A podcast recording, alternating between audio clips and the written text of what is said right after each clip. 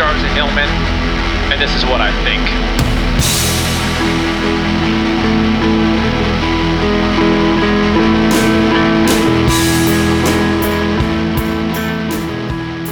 If you know me, you know that I love the veggie sandwich. I did a video a while ago, one of my most watched, not the most watched, but the, one of the most watched, uh, called Sid's Kick Ass Veggie Sandwich. Okay?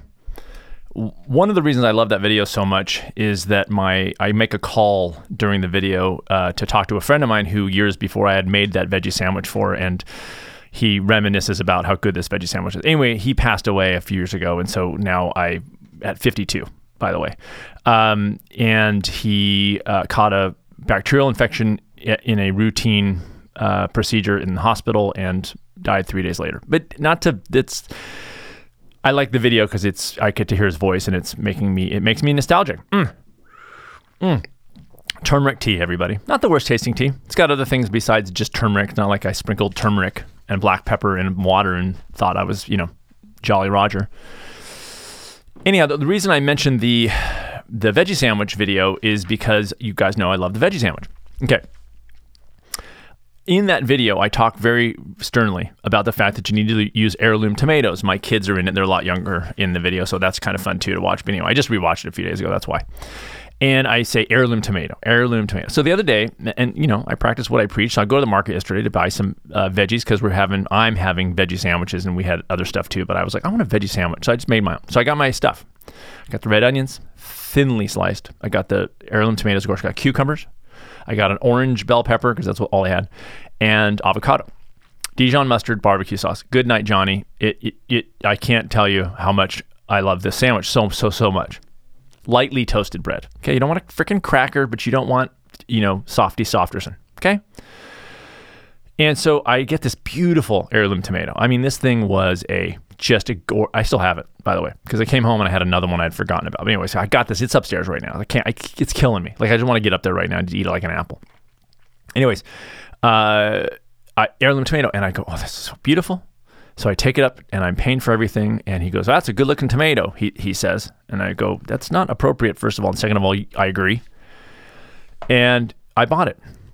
It was a $9.83 tomato. The, the tomato, not tomatoes. The tomato was a $9.83 tomato. Uh, I usually don't pay, I got to tell you, I, I'm not wealthy. But I, when I buy just vegetables, like it was the whole thing was nineteen. Uh, it was nineteen dollars, and it wasn't just my stuff. It was like a few other things. Nineteen dollars. It's Not like I was checking. Oh my god, it's like nineteen dollar. I ran through the market. I was I didn't think for a second, but it just caught my eye on the little register. I was like, wait, is it nine? Not, did I say not? Did I? And, it, and then uh, he charged me out, and I walked out to my car and looked at the receipt. Nine dollar and eighty three cent tomato. That there's a, a Big Mac meal and then some at, uh, at McDonald's. Now again, apples and oranges, right? Because the Big Mac it's got calories, but it'll kill you. Tomato, not as many calories, but it won't kill you. That's my bar for healthy eating. Will it kill you? No. Okay, well that's a good thing to start with. So last episode, I, w- I mentioned as a joke uh, my auditioning. Well, I auditioned for my my audiobook. That's real. Still haven't gotten the answer on that, so I don't even know if I got the part. But I did a voice that harkens back to my old podcast approach. And I had a character on there not named Randy, and I kind of did that voice last week. And I forgot that I actually said Randy Randerson as a joke. So this old longtime listener emailed me and goes, "That was I heard Randy," and I go, "Yes, you heard that, and you remember that because he listened to the old show too." About five minutes later, I get a email with a link. There is a guy. He is his name is Randy Randerson. I'm not kidding. It's the best. It was like the best. It made my day. It made my days. Uh, I made. I had. I got two days of joy out of that. Like a day and three quarters. I got joy out of that. Randy Randerson. Guess what he does? Tattoo artist. It couldn't be more perfect. It was the perfect offset to the nine dollar and eighty three cent heirloom tomato that I had bought. It's a wash. I feel like I'm at peace in the whole thing. Um, mm. Randy Randerson. There's a real Randy Randerson. I can't even make that joke anymore. It's like too funny. Speaking of jokes, I often, not often, on occasion will listen to I like comedy a lot, but if I'm in my car, we have Sirius in one of the cars, and um, and so I'll listen to like Netflix joke radio. And there was a guy named Dan Soder, everyone loves. And I don't think he's that funny. I got to be honest, I don't think he's that funny. And anyway, he was making fun of vegans, which I'll do too, but but but he's making fun of them, and so he goes all these great reasons to be vegan, the environmental reasons, and the and the you know the the if we didn't do that, we'd be able to plant, et cetera, et cetera. He goes, but the one reason vegans always give for why people should be vegan is the it, it doesn't work at all. It's the one thing that just falls apart. It doesn't convince anybody, and that is if you had to kill an animal yourself, you wouldn't eat meat. And he goes, yeah, that's yeah. I, I mean, I wouldn't wear clothes if I had to make them. I'm too lazy. Of course, I wouldn't. So this is my problem with this joke. It's just a bad joke because never has a vegan ever said if you had to kill animals, you wouldn't eat them yourselves because of laziness. They're not saying if you had to do the work, you wouldn't do it because it's too much work. Never. You never say they said it because if you're for the reasons you guys know, if you're connected to the animal and you have to kill it yourself, you probably wouldn't do it because it's freaking brutal. But that's so my kids were in the car, they were hearing this, and I was like, I got a problem with that. And they assume it's because of the vegan thing. I go, no, no, it's whatever. I'll make fun of the vegans until cows come home. No pun intended. But I gave I had to give him a little lesson in comedy. I got that guy stretched. That's not he created the premise so that he could make the joke. That's a bad that's bad comedy. Okay, Dan Soder, make fun of vegans, but do it on the level. Don't force a joke because that's not what they ever say. Okay, so I'm sure he listens to this podcast because everybody does. I'll expect your email, podcast at sidgarciahillman.com from you, Dan, apologizing. Make it right, will you? Make it right. Make fun of the dreadlocks. Make fun of the, uh, of the, I don't know what. Thank you to everybody who pa- uh, Patreons me. And I got a new uh, small step intensive client it's very exciting. I'm really digging it. It's like a 12 week thing and whatever. There's a thing in the in the show notes you can click on it and schedule a 15 minute call with me to talk about if it's a possibility for you. I will t- say I set up to two clients. One at a time is kind of. I mean, I'll take another one maybe, but I I probably shouldn't say that. Have a conversation with me. Okay. So I'm reading Wim Hof's book. Now, the thing about Wim Hof is I've been doing, if you are just joining this podcast, you have no idea, maybe, but I've been doing it every day for three years. You guys know that. Cold therapy and the breathing technique. Now, I'm fully into a whole nother breathing thing right now. I'm doing another course, an instructing, an instructor course, more on that little, it's a whole different way of breathing or I talked about last week or a couple weeks ago.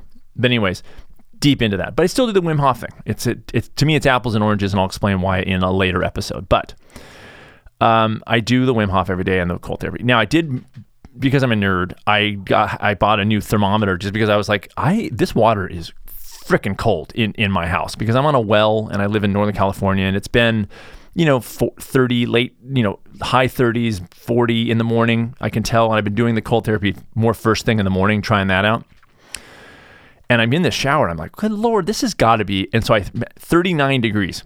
My well water is 39 degrees. Today it was a little warmer because it just it's just it's a well. It's a well. It's a well. You know what I'm saying? Mm. 39 degrees. That's not. That's not. Don't scoff at 39 degrees. If you're scoffing at me doing cold therapy, don't scoff. 39 degrees. Did did my six minute. Go right on in. Six minutes. Today I did seven.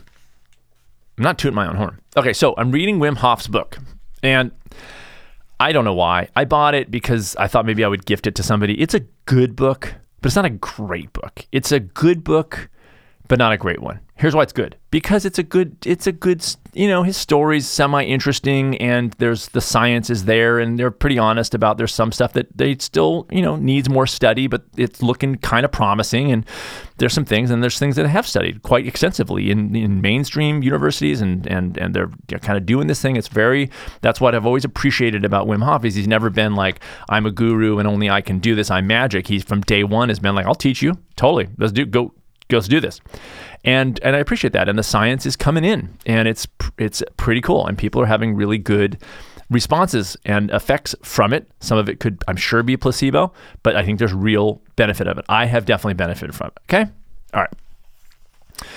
Where the book gets a little off track as he gets into a little bit of the and it's not wrong it's just not my cup of tea which is the light and the soul and the hey man if we just come from a place of love i'm all for it i'm all for love i just want to read about it you know what i'm saying But he had this one paragraph which really stu- if of the whole book, there was one paragraph that stuck out for me, and I wanted to read it to you because um, it is.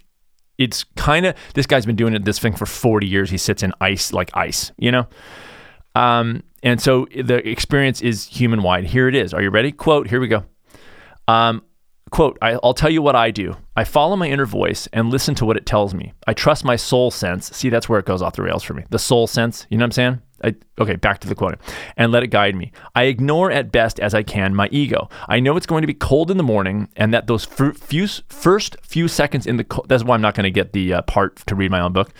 The first few seconds in the cold water are going to be unpleasant because my ego tells me so. But my inner voice tells me to bloody get into the water because it is calling me to embrace every bit of my being. It tells me it's healthy and the right thing to do, while my ego continues to argue the opposite even after all these years. It's like the proverbial angel and devil sitting on my shoulders, whispering into my ears, and I'm caught in between. The key is being able to tell which one is the angel and which one is the devil. Most people can't make this distinction or they don't want to because the truth is uncomfortable. They don't want to step off the racetrack because they have found comfort in its predictable contours. They'd rather intellectualize than feel because feeling makes them vulnerable they can't control the outcome. They can't explain it with words. That was a good paragraph. I will. I, I have a little bit of a. I mean, he when he's talking about the inner voice, in a way, he is intellectualizing. He doesn't. It's that look, we're framing the idea in this in different ways, but the idea is there, which is I've talked about for all for ever since I've been doing this, which is that battle be- between I just say like what we know and and knowing who we are, and maybe what we feel in the moment, which is like I don't want to get in that cold shower. And I have to tell you, like, I've been doing this three years. It is no easier this morning than it was three years ago. I mean, maybe slightly, but every morning I go, oh, good Lord. And then I'll start like cleaning because I just don't want to, I just can dreading it. And finally, I'm just like, what? Okay, Let's get this done. And even after every day for three years, knowing that after the first 30 seconds, a minute, it's actually fine and, it, and then I get out feeling really good, I know that. I know it, but I still dread it. I still dread it as if it's going to be miserable for six minutes. It's not miserable for six minutes. It's uncomfortable a little bit, not compared to lots of people in the world uncomfortable. It's totally something I could do. It's 6 minutes and I feel great when I get out. And I can I can only talk myself into that to a certain extent. There's still that dread. And it's it just made me feel a little better. I was like, am I the only one who just cannot remember that yesterday I got through this and tomorrow I'm going to get through it? Or do I just have to forget all that every morning and dread like I'm getting in for the first time? But no, Wim, 40 years you've been doing it. That's the good news. The bad news is I got another 37 years of, of dreading daily, which is a little bit of a bummer. But you know what am I going to do? Mm.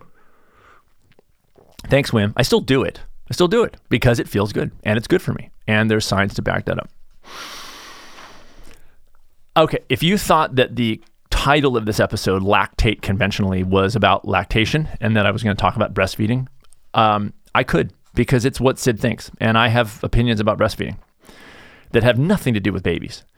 Um, I'm kidding. I, I don't. This is not about that. It's about lactation. Here, well, it's about lactate. it's about lactic acid. And the reason I titled it conventionally is because I'm taking a, the piss out of conventional wisdom yet again because there's so much just good lord when the facts come out it's like i don't know what the i don't know what the equation is i bet there is one when the facts come out that are that are that are an- antithetical to conventional wisdom, it takes 14.7 years for the for conventional wisdom to shift. Like there's got to be some fixed number of years that it takes people to fricking get past the the crap. Like I'm waiting for protein to finally come around. Like it's just just still there. I need more protein. Okay, okay. Another 7.2 years and then went off to hear that ever again. As if this is the thing. There is a lot of misinformation about lactic acid. The first of all, first thing, and if you if you're not familiar with it, I'll give you a quick background. I do. I've been biking stationary bike, and I do. I'm on iFit, and so I do this like you know instructor thing. And sometimes I'll run and I'll, the rowing, and every instructor is like, okay, so now you got to cool down and flush out that lactic acid because that's the waste. Your muscles are feeling fatigue. That's the lactic acid. So when you work out, you have a buildup of lactic acid, and it causes muscle fatigue. And so when you cool down, you flush that out. Except that that whole idea is bullshit. That's just a little hitch. It's not true. It's wrong, like actually wrong. First of all, there's no lactic acid, it's lactate. That's, I'm splitting hairs a little bit, but it's freaking true. It's different molecule. It has to do with protons. And those are not like weapons from Back to the Future. Which as an aside, I referenced Back to the Future to a guy yesterday. He was wearing a vest and I uh, like a like a parka vest, and I was like, "Hey, when do you ship out?" He had no idea what I was talking about, and I was like, "That's Back to the Future." He'd never seen it. There's a lot of stress in my life between that and the nine dollar and eighty three cent heirloom. I may just shut in. Anyway, there's no lactic acid. There's low lactic acid. Okay, there's no lactic acid. Okay, can we just? There's no. It's lactate. Lactate. Okay. Okay. Secondly, not only is it not the thing that is waste that we need to flush, it's actually a good thing. And I first came across, well, actually, I first came across this a couple years ago when I read an article by a guy named Matt Fitzgerald, who I had on twice on my last podcast when I was doing interviews on approaching the natural. You can go back and listen to those. Matt Fitzgerald. He's written a bunch of books. He's a very good writer. He and in fact, I'll link to the article to the, to this article that I'm going to quote from in the show notes if you want to read the whole article because he because he he explains technical things in a very clear way, which I always appreciate for myself because I'm not that smart. I never thought I was. Um, so I'm going to quote a couple things and then you I'll link to it. He's a good guy. Anyway, quote: We now know not only that lactate does not cause muscular acidosis. That's what, they attributed to the fatigue. Your muscles are getting too acidic. But also, quote, but also that the muscles never reach a level of acidity that would clearly that would directly cause fatigue of the muscle fibers. The muscles never reach that level because they at that point it's you're you're like dead at seven. You're at six point eight. You're like literally failing. Your body is actually failing. And during exercise, they never you, exhaustion is maybe hit seven. But anyway, neither here nor there. Okay. Another quote In the science, new scientific understanding of lactate, arguably the most important role of lactate during exercise is not to delay fatigue caused by muscular acidosis or muscle cell depolarization. That has to do with the electrical, electrical functioning of the cell, and when it gets less efficient, it gets more fatigue. But is rather to serve as a direct and, ready for this? A direct and indirect fuel for muscle contractions. Quote, this further quote, the substance that was once thought to be a worse than useless byproduct of anaerobic glycolysis turns out to be one of the most important energy sources for high intensity muscle activity. This is years ago. Still to this day, I mean, this article is years ago, but still to this day, the studies on this were done in the 70s, by the way. The guy who's like kind of turned this around was doing these in the 80s. I mean, good Lord, this is like we've known this, it's there, but again, conventional wisdom is so just the surface of stuff. That's how you need high protein. I mean, it's just the same thing. So then I was in my running coaching um, program, my certification program to be a running coach. And sure enough, here it is. If, quote, this is not Matt Fitzgerald's article. If more lactate is produced than can be metabolized for energy within a muscle, it spills out into the bloodstream. From this point, the lactate is shuttled to areas of the body that can use it for fuel brain, heart, skeletal muscle. Blood lactate that is not shuttled to these areas is sent to and metabolized by the liver and converted to pyruvate, then to glucose. It's, it's something called the Cori cycle. It's, it's, it's a fuel. It's a fuel. There's no flushing of lactic acid. There's no lactic acid, for instance. And so, one more quote. According to the classical theory of lactate, one of the highest priorities of training was to reduce the amount of lactate the body produces at higher exercise intensities so that the athlete can race faster without fatiguing due to high lactate levels. According to the new theory of lactate, one of the highest priorities of training is to increase the body's capacity to use lactate, it's not a waste product, during high intensity exercise so that the athlete can train faster. Are you freaking kidding me? I mean, if I have to hear, like this morning on my ride, okay, so now we got to cool down. Everybody get, you know, you had all that lactic acid buildup. We got to flush all that lactic, lactic, all the cells have been working really hard and they have a byproduct of waste and you got to clear that waste. It's bullshit if you ever hear it. And I'm people who are very well informed on like exercise physiology still subscribe to this thinking. Just like people who are well informed in nutrition still talk about high protein diets and make sure you get enough protein, you get enough protein, you get enough protein. I mean, good Lord. So, um, I don't know what to say about it. I just want to inform you. I just want to give you another voice that says, can we just stop with the thing and the thing all the time? And maybe devote some more money into lowering the cost of heirloom tomatoes for the love of all that's holy a $9.83 tomato. I'm taking that one for the, i still got more on that. It's i have not flushed talk about waste product. I have not flushed that reality out of my brain yet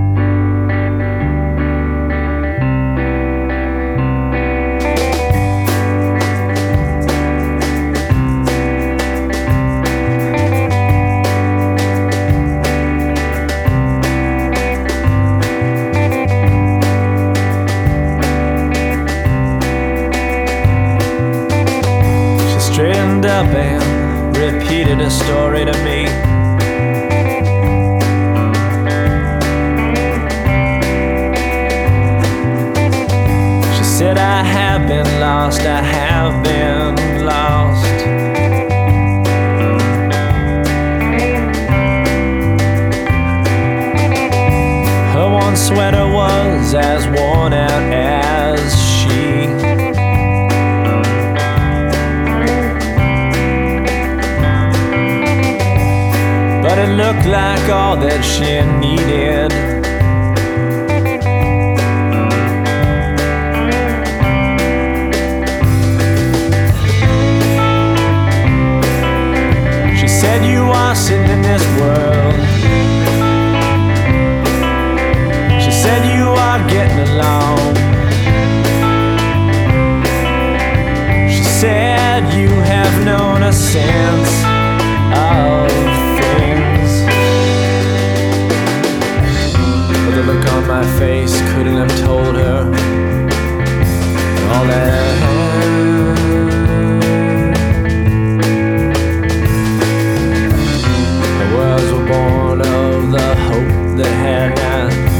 Left her.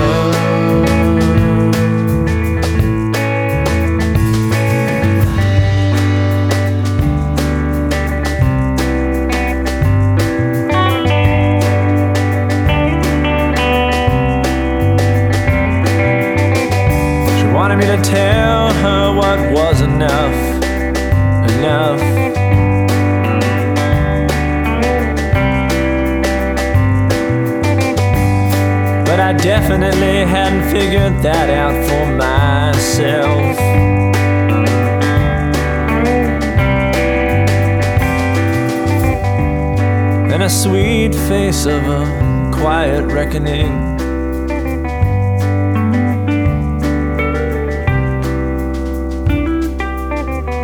was there before me, silent and sad, but for a simple dignity.